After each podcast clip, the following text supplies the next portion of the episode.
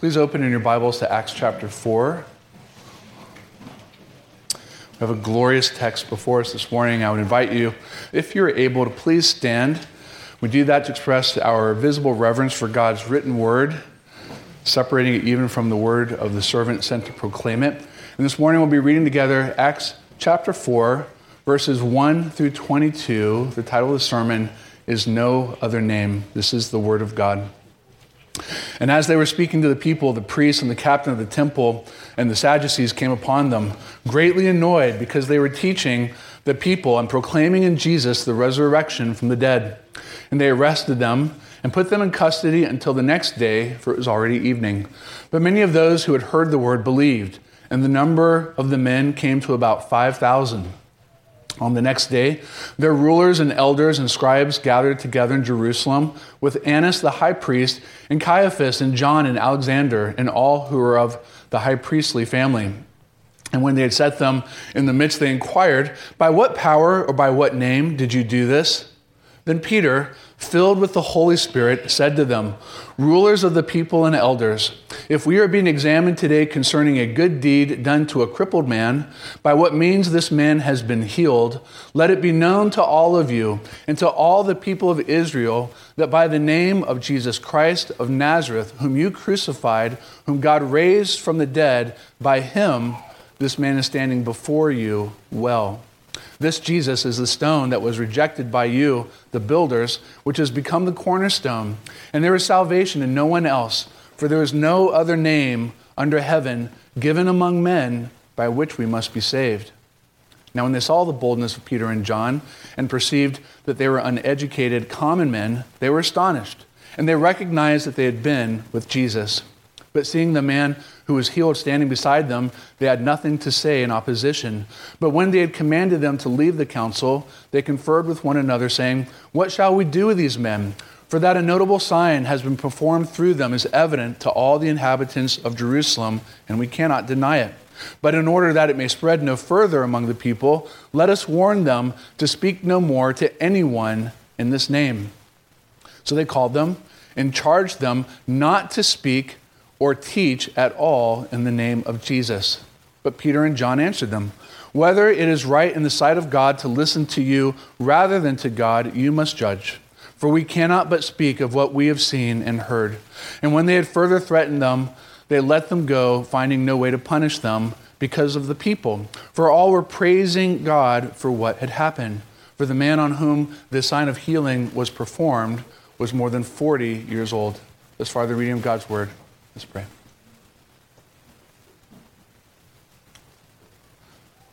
Just as much, O oh Lord, as that crippled man needed your help, your power, and your strength to rise up by faith and walk, so also do we, even now, need the help of your Holy Spirit, that you would lift us up, that you would increase our faith, that you would heal our infirmity, that you would help us to glorify and enjoy you, and that through the reading and especially the preaching of your own word. Do that, we ask now, for your glory and the good of your church. In Jesus' name we pray. Amen. Please be seated.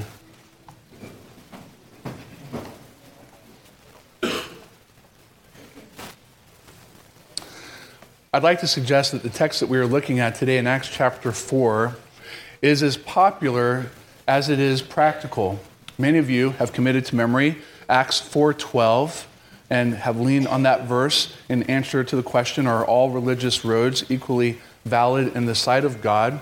And similarly, we take from Acts chapter 4 our understanding of our relationship even to the civil government that at the end of the day it is more important to obey God than it is to obey man.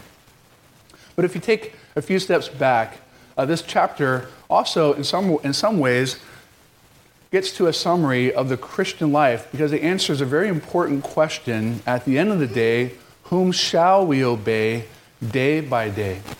We'll work our way through this long and beautiful text with three points. You have that in your outline, beginning with gospel opposition.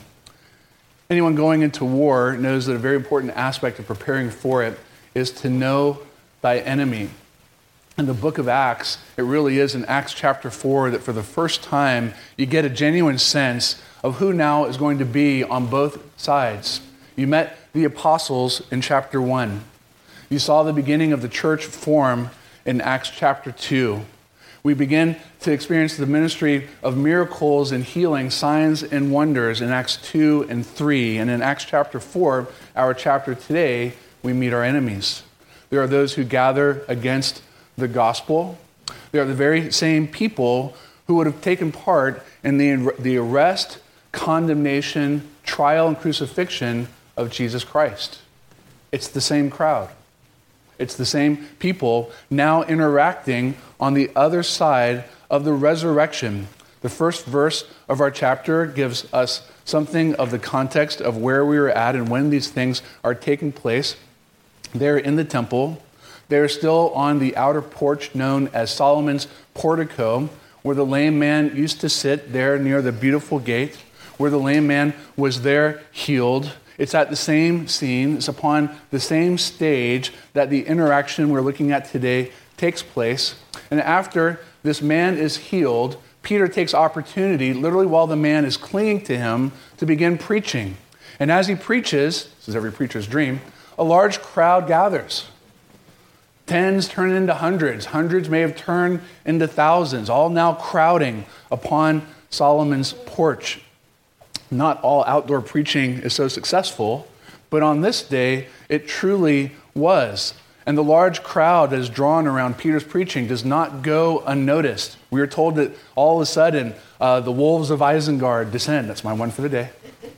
That doesn't mean there won't be another. But there's a large crowd that descends upon Peter as he's preaching, and then the priest, the captain of the temple, and the Sadducees, we were told, came upon them. Uh, the language is forceful. It's not like they just showed up, uh, they came upon them, they descended upon them like birds of prey. Yesterday, in just an interesting providence, uh, my wife and I both ended up driving past each other on the 78 in the afternoon. I was going west as she was going east, and there were, and I'm not exaggerating, I think thousands of crows over the highway. Uh, and there were so many crows, traffic was slowed down going both directions. That's the kind of language the text uses. The scribes, the captain of the temple, and the Sadducees descended upon them. The Romans did not tolerate riots or loud mobs. And so the responsibility of the temple captain was to keep things calm and quiet in the temple. So now this crowd, potentially literally of thousands of people gathering around Peter, would be a notable cause for concern. But it is not simply the size of the gathering that has taken the notice of the temple police. It was their teaching in particular. I just uh, find a little bit of humor in verse 2 that says that they were greatly annoyed.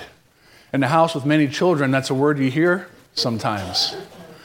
They were greatly annoyed because of the word that Peter was teaching.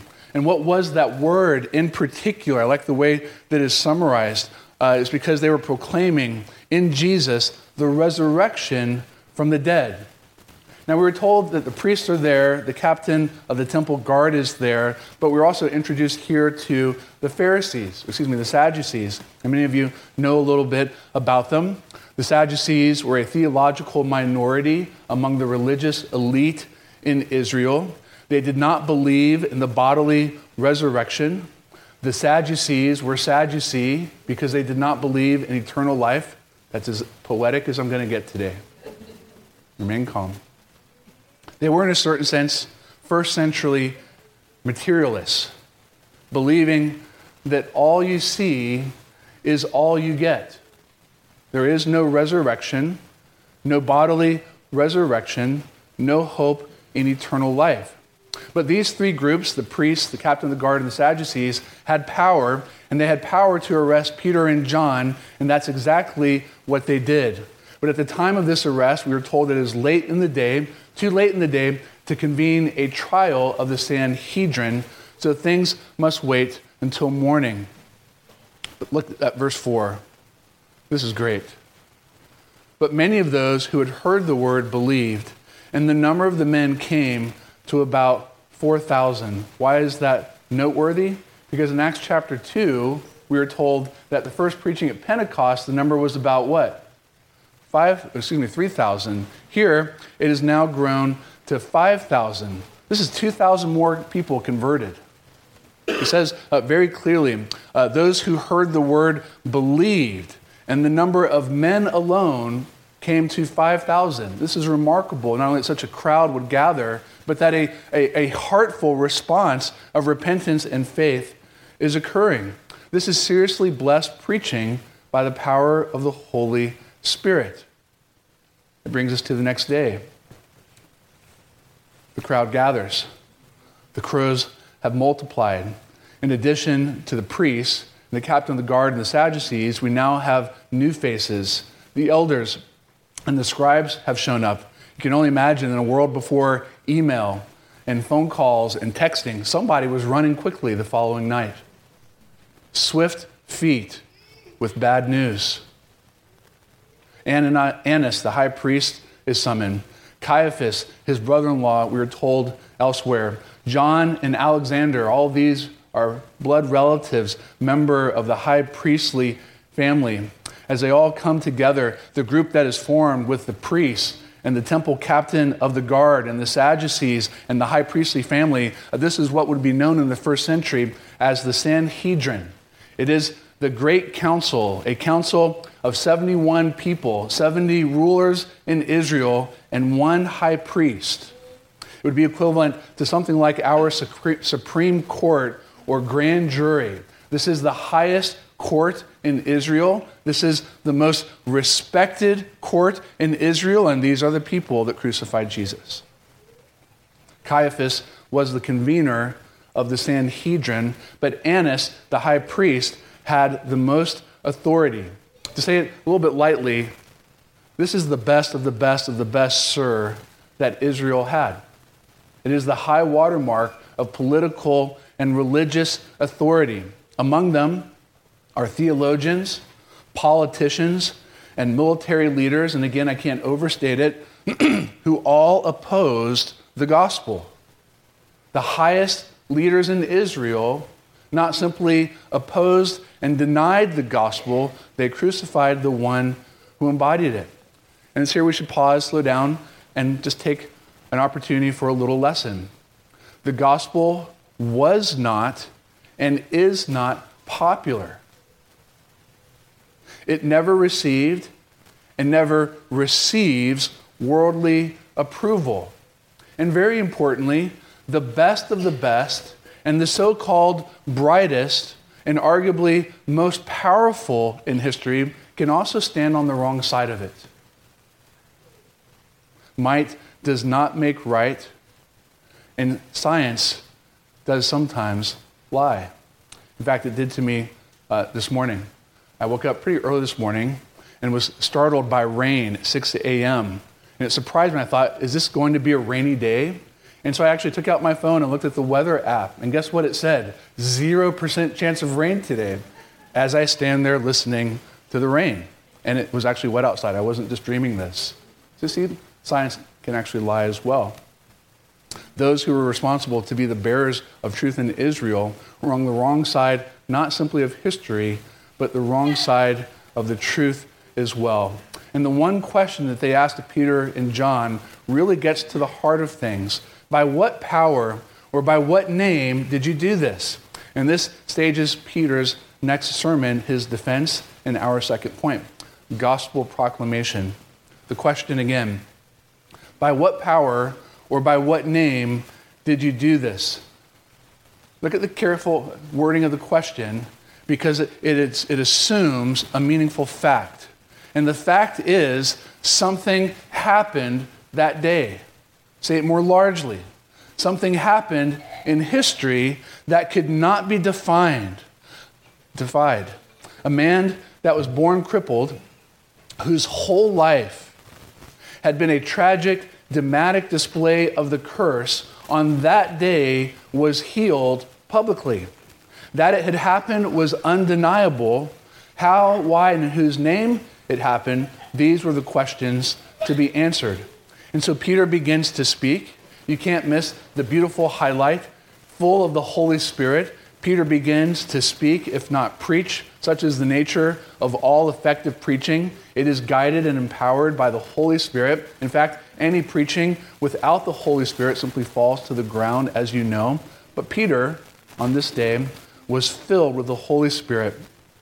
Jesus had told his disciples in Luke, Settle it therefore in your minds not to meditate beforehand how you will answer for I will give you a mouth and wisdom which none of your adversaries will be able to withstand or contradict. As Jesus had promised that his spirit would come. Acts chapter 1, when it does, that they would receive great power and they would proclaim the name of Jesus locally and far away. Now we see it truly happening. A mouth of wisdom has come from the Holy Spirit. And Peter opens his mouth and begins to proclaim. Verse 10 that is in the name of Jesus of Nazareth, whom you crucified, that this has been done. That's a mouthful. Not simply the full name of Jesus, but the attached condemnation, whom you crucified. Several things stand out here. As with the last sermon, the last text, Peter makes it clear that it is not by his or John's power or piety that this man has been healed. It is through the power and the piety of Jesus of Nazareth that this man stands well and whole. And to say that name that way, Jesus of Nazareth, is a code word. It's a way of highlighting the humiliation, the shame, the rejection that attached to Jesus. The people he's speaking to would have despised Nazareth almost as much as the Savior who came from there. Remember again, these are the very same people who took part in his crucifixion. And part of their justification in doing so is that Jesus came from where? Nazareth. And what good thing comes from Nazareth? Nothing. This is the kangaroo court that sentenced him to death. These are the ones we were told in the last section who preferred a murderer over the author of life. And so Peter, full of the Holy Spirit, mouthful of gospel proclamation, notices that, notice that he pulls no punches here. He even quotes from the Old Testament in a rather piercing way. He quotes from Psalm 118 to show that they were not only guilty, that in their action they had actually fulfilled prophecy.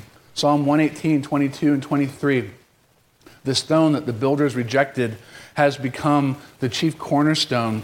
This is the Lord's doing. It is marvelous in our eyes. If you go back and read Psalm 118 carefully, uh, there's something neat to observe. In Psalm 118, it would appear that the stone referred to that is despised and rejected is Israel as a nation. They are that stone, that chief cornerstone at that point in history upon whom and upon which God would build his kingdom in the land of Canaan. They were the ones whom the world had rejected. It was the nations who were guilty in Psalm 118 of despising and rejecting Israel. And it was the nations whose unbelief God would judge.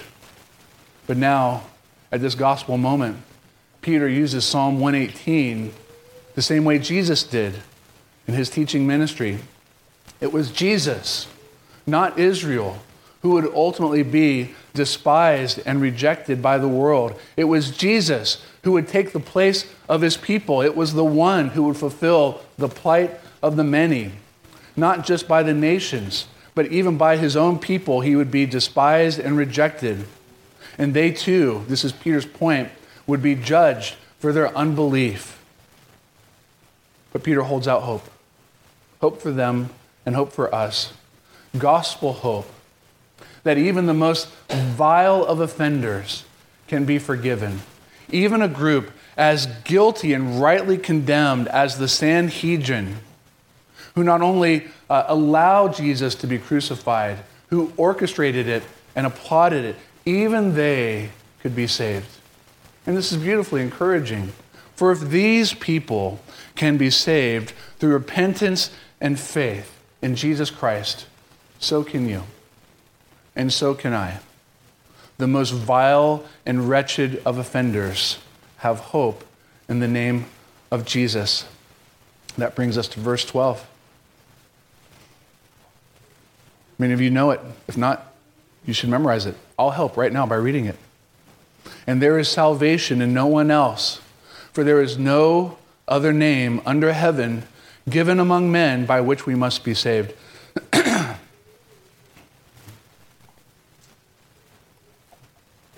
pausing so you can memorize it. Are you done? That is one of the most politically incorrect statements ever made.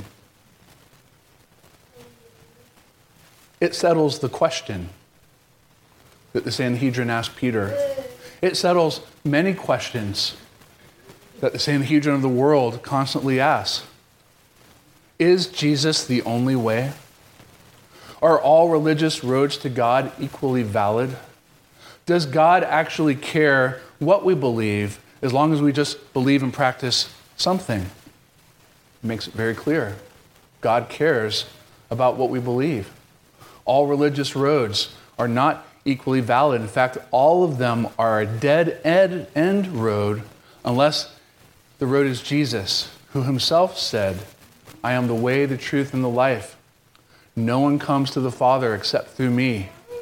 There is no other way of salvation. There is no other name of salvation. Acts 4:12 is the John 14:6 of the book of Acts. And while there is no other name by which we must be saved, the beautiful point is there actually is, beloved, a name by which we can be saved. That is the real point of this sermon. There is hope for the Sanhedrin, there is hope for the cripple, there is hope for the crowd, there is hope for us. But apparently, we're on fire. Our hope is found in the name of Jesus of Nazareth, I'm just going to keep going. You can deal with it. The one the world despised and despises is the one the Lord has chosen.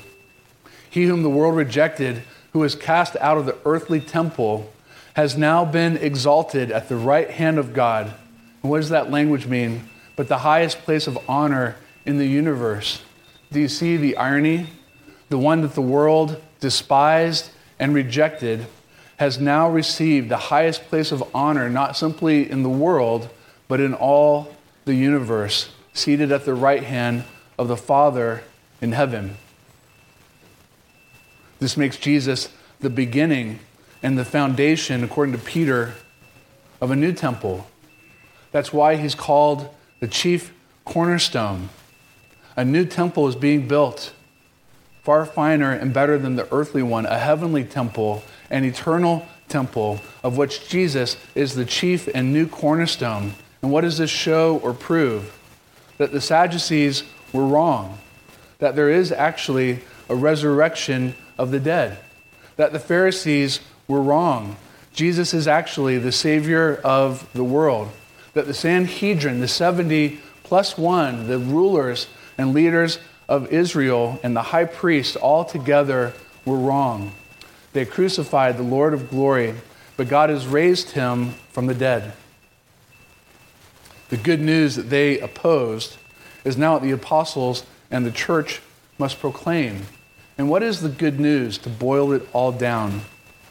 Jesus is raised from the dead. That is the best news of history. It is the undeniable fact of history and it leads to gospel celebration, which is our, our final point. I actually have it written down here. Time requires me to get to the point. It seems rather fitting because obviously Satan is not like this sermon. But hopefully you do.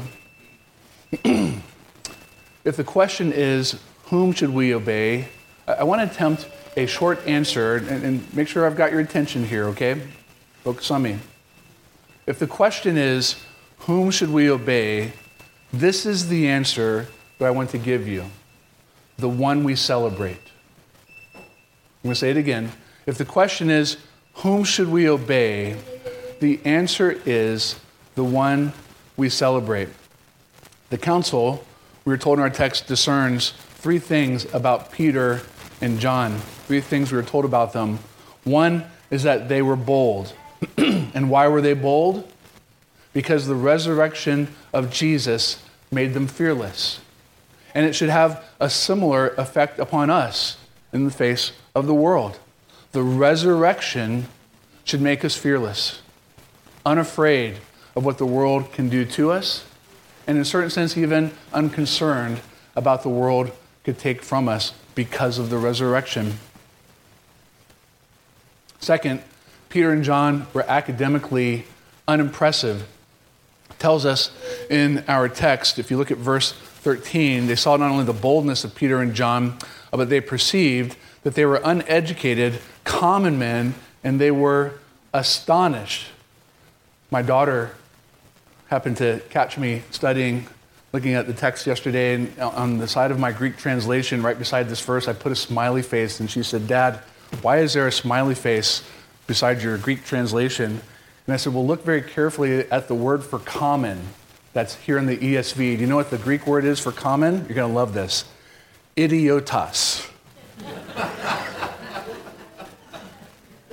idiotas, that's what the text calls Peter and John. They were uneducated, and then the word common is idiotas.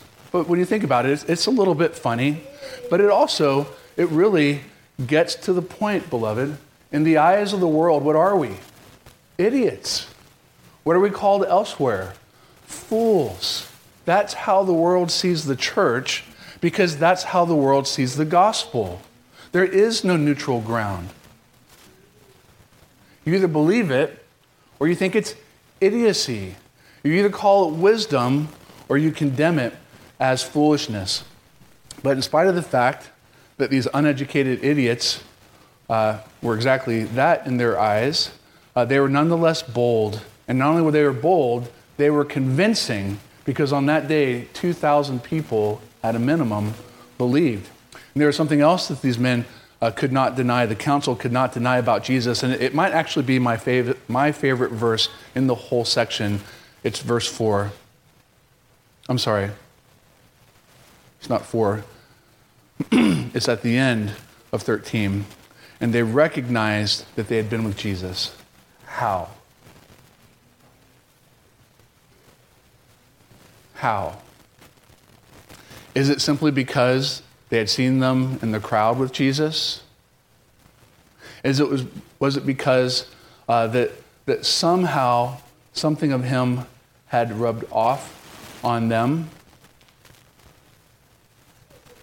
Is it because they were already being conformed to his image and that resurrection hope that made him unashamed and unafraid had begun to take them over? And there these men stood common, uneducated folk, yet fearless in the eyes of the Sanhedrin, the best of the best, all the authority of Israel combined. This is beautiful language. One of the most wonderful things that can be said about a Christian. You know, I can tell you've been with Jesus. There's just something about you that stands out. It really is beautiful language. And there are some things that cannot be denied. Verses 5, 15 through 17 is almost like a little parenthesis. The Sanhedrin decides to take a break. It's as though they kick Peter and John out of the courtroom to talk amongst themselves and to figure out what are we going to do. They have to come up with a plan. This is like their deliberation. They could not deny the healing of the crippled man. Verse uh, 14 makes it clear that he was standing right there. The man was likely in prison with them overnight. When you think about it, even that is a beautiful providence if you slow it down. Uh, the crippled man in prison with Peter and John, the same day that he's healed. The first day of his life that he can walk, and he's led in custody into jail, along with Peter and John, who just hours earlier, in the name of Jesus, had healed him and what would you say of that? Is this a hard providence? Is this a kind providence? Is this an occasion to complain? Is this an occasion to rejoice? What sort of disposition do you imagine this once crippled, now walking man might have in jail on the first day of his life that he can actually walk? I doubt he was complaining. In fact, I think he might have actually found something rather beautiful and poetic about it, certainly something uh, very biblical to us. Already, having been identified with Jesus unto blessing, he takes up his cross. Whether he understood it or not, already he is being conformed to the image of the one in whose name he was healed. This is why, beloved, we can understand and ought to understand that suffering for Jesus truly is a privilege. One can only wonder what that night was like for him. Elsewhere in the very same book of Acts, we see imprisoned Christians, apostles, the people of God. And what are they doing overnight, even after they were just beaten? They are standing and they are singing, rejoicing in the privilege of suffering for Jesus' name's sake. It's pure speculation, I admit it, but I doubt this man slept at all that night. Your whole life, over 40 years, bound to a bed, lame and helpless, and on this day you can stand. There would be a mat or a floor and a jail cell. I hardly doubt he was upon it. And either way, while he stands in prison, he is perfectly free and whole in Christ. Moments later, verse 18, they're called back before the council. And I, I love this part. This is what you call a weak hand. I don't have any great cards here, but I'm just going to throw stuff at you. You've seen this uh, tactical maneuvering all the time. They commanded them, charged them, it's legally pregnant language, they legally threatened them not to preach or teach in Jesus' name. You can almost picture Peter and John looking at them like, right. like that's, like that's going to happen. Let me pause and ask you, however, uh, what would you do here?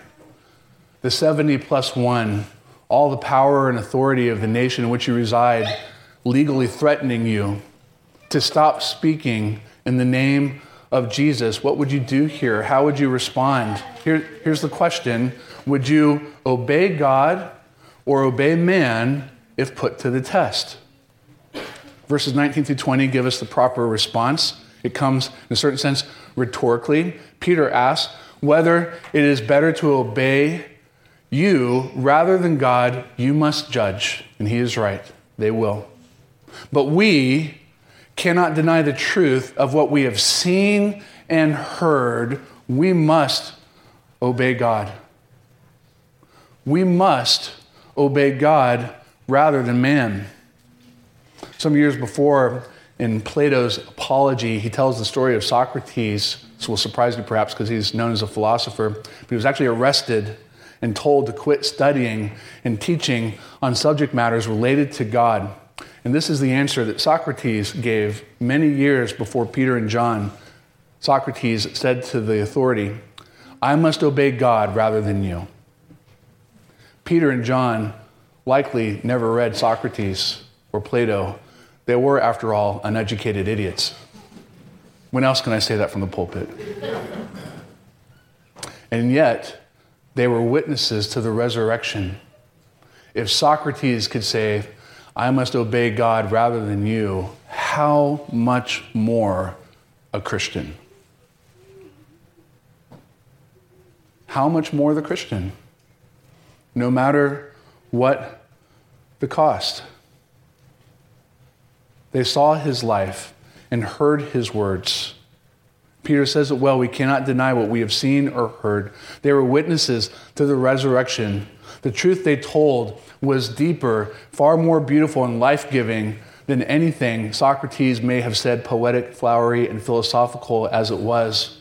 The word that the apostles were now proclaiming was life giving, life altering, literally life saving. And this, beloved, is what the apostles actually had to celebrate. The resurrection of the Jesus of Jesus from the dead was not simply for them, it's also for us. That is something we celebrate. It brings salvation. And I, and I want to up the ante on what you think that means. Uh, for too many years, I thought this way, and I think many Christians do, that being saved simply means going to heaven. That's true. But it is so much more whole than that. It is so much more full than that. In our text, the same word used for healing the man uh, is the word used in verse 12 for saving souls. And the point is this the salvation in view is not simply not going to hell and going to heaven instead, it's being made whole in the presence of God. It's tasting of the eternal life which God gives to those who have faith in Christ Jesus, which comes not simply uh, with the fruit of justification, but the other benefits our sanctification, our adoption, and our glorification, and bodies the point I made last week, which I don't know how excited you are about, but it's because of the fact we're stuck in these. But this man on this day had as close to a resurrection body as anyone on this side of the veil, arguably, would have ever known. If you go back to the earlier section, he is described as having perfect health. That's part of our salvation, beloved. It's not simply longer life, it's even more than just eternal life in the sense that it is whole, saved, glorious, adopted, justified, sanctified life. That's what it means to be saved. The man standing beside them spent 40 years under the curse, now stands there in their midst as living proof of the resurrection, indeed, a preview of things to come. And that name that saved that day, beloved, and added 2,000 souls to the church, the same name continues to. It's still life saving, it is still curse reversing. It is still a name not only to celebrate, make sure you capture this point, it is also a name to obey. And so, with that, I want to ask a few questions and offer a few lessons in conclusion. Number one, are you trusting in any other name? Many people do. Many people still believe the polite, politically correct nonsense that all religious roads are equal, that God doesn't really care what you believe as long as you believe something. That is to trust in another name. And Peter made it very clear, and Jesus made it even clearer. So you cannot call Jesus a good guy when he said that there is salvation to be found in no one else but himself. Some are trusting in wrong religions, others are trusting simply in their own name. I'll get there myself. God will judge me based on my own goodness, and that'll be enough. And the point here, again, is that people are deceived all the time, all around us false prophets, false religions, materialists like the Sadducees abound that tell us all you see is all you get. And I've grown tired of the line, science doesn't lie, when it did to me this morning. But the Word of God never lies. So, whom do you obey as regards the matter of your soul? The entirety of your life, the wholeness of your life. Who is your only hope? Who is your only comfort? The challenge is my second point the challenge before Peter and John in Acts 2, as I said in the introduction, it really is the story not simply of the church in history, but the everyday story of the Christian life. The everyday story and struggle of the Christian life comes down to this Whom will you obey today, God or man? The world, the flesh, and the devil? Or the Son of God? exalted and glorious, or heaven. Every day, we are forced to decide if we will obey God or man. Arguably, hour by hour, we are stuck on the horns of the same dilemma. When we go to bed at night and no one else is watching and our computers are still on, who will you obey? When you have opportunities throughout the day to cheat in one fashion or another, whether it's in your work or in your vocabulary or whatever, whom will you obey? When the world threatens us, not simply uh, with jail or physical suffering, but perhaps social awkwardness, discomfort, and rejection, whom will you obey? Will the 70 plus 1 intimidate you? Or will you stand for Jesus, even if it means in your standing, you were walked into a cell. How shall we respond? Whom shall we obey? I think the text actually makes it very clear. The one we should obey, the one that you should obey, beloved, every day of your life, is the one we celebrate today. The one who not only died, but rose. Jesus of Nazareth, who is also the author of life. Given that name that is above every name, that has power over every name and every authority, for there is no other name by which we can be saved. There is no other name by which we can be made whole. And that's why Jesus deserves our allegiance. Let's pray.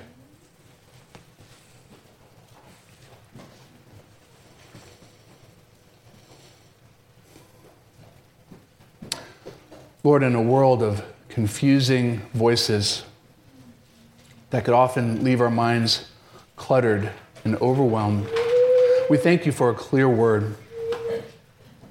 Jesus gave it to us in a certain sense, making it very clear that if we are lost, He is the way. If we are confused, He is the truth. If we are dead in our sins, He is the life. No one comes to the Father except through Him. The apostles proclaim the same message that there is no other name given among men by which we can be saved except the name of the Lord Jesus Christ. And we thank you that Jesus of Nazareth is the Lord Jesus Christ, exalted and glorious, and that by faith we have eternal hope in him, eternal life in him, and eternal wholeness in him. And so I pray for my friends who are here this morning, Lord, that none would depart in unbelief, that none would find safety or contentment attempting to straddle the fence of belief and unbelief, but rather, Lord, that you'd help us to make our resolve and our stand clear, and that we would stand firm for the things of God. And even if at times it should cost us, whether in one fashion or another, Lord, help us to obey God rather than men. And in the daily struggles of our life, when no one is watching, oppress, oppressing, or persecuting, even then, help us to obey God rather than the flesh. And in all these things, we would give you the glory. In Jesus' name we pray. Amen.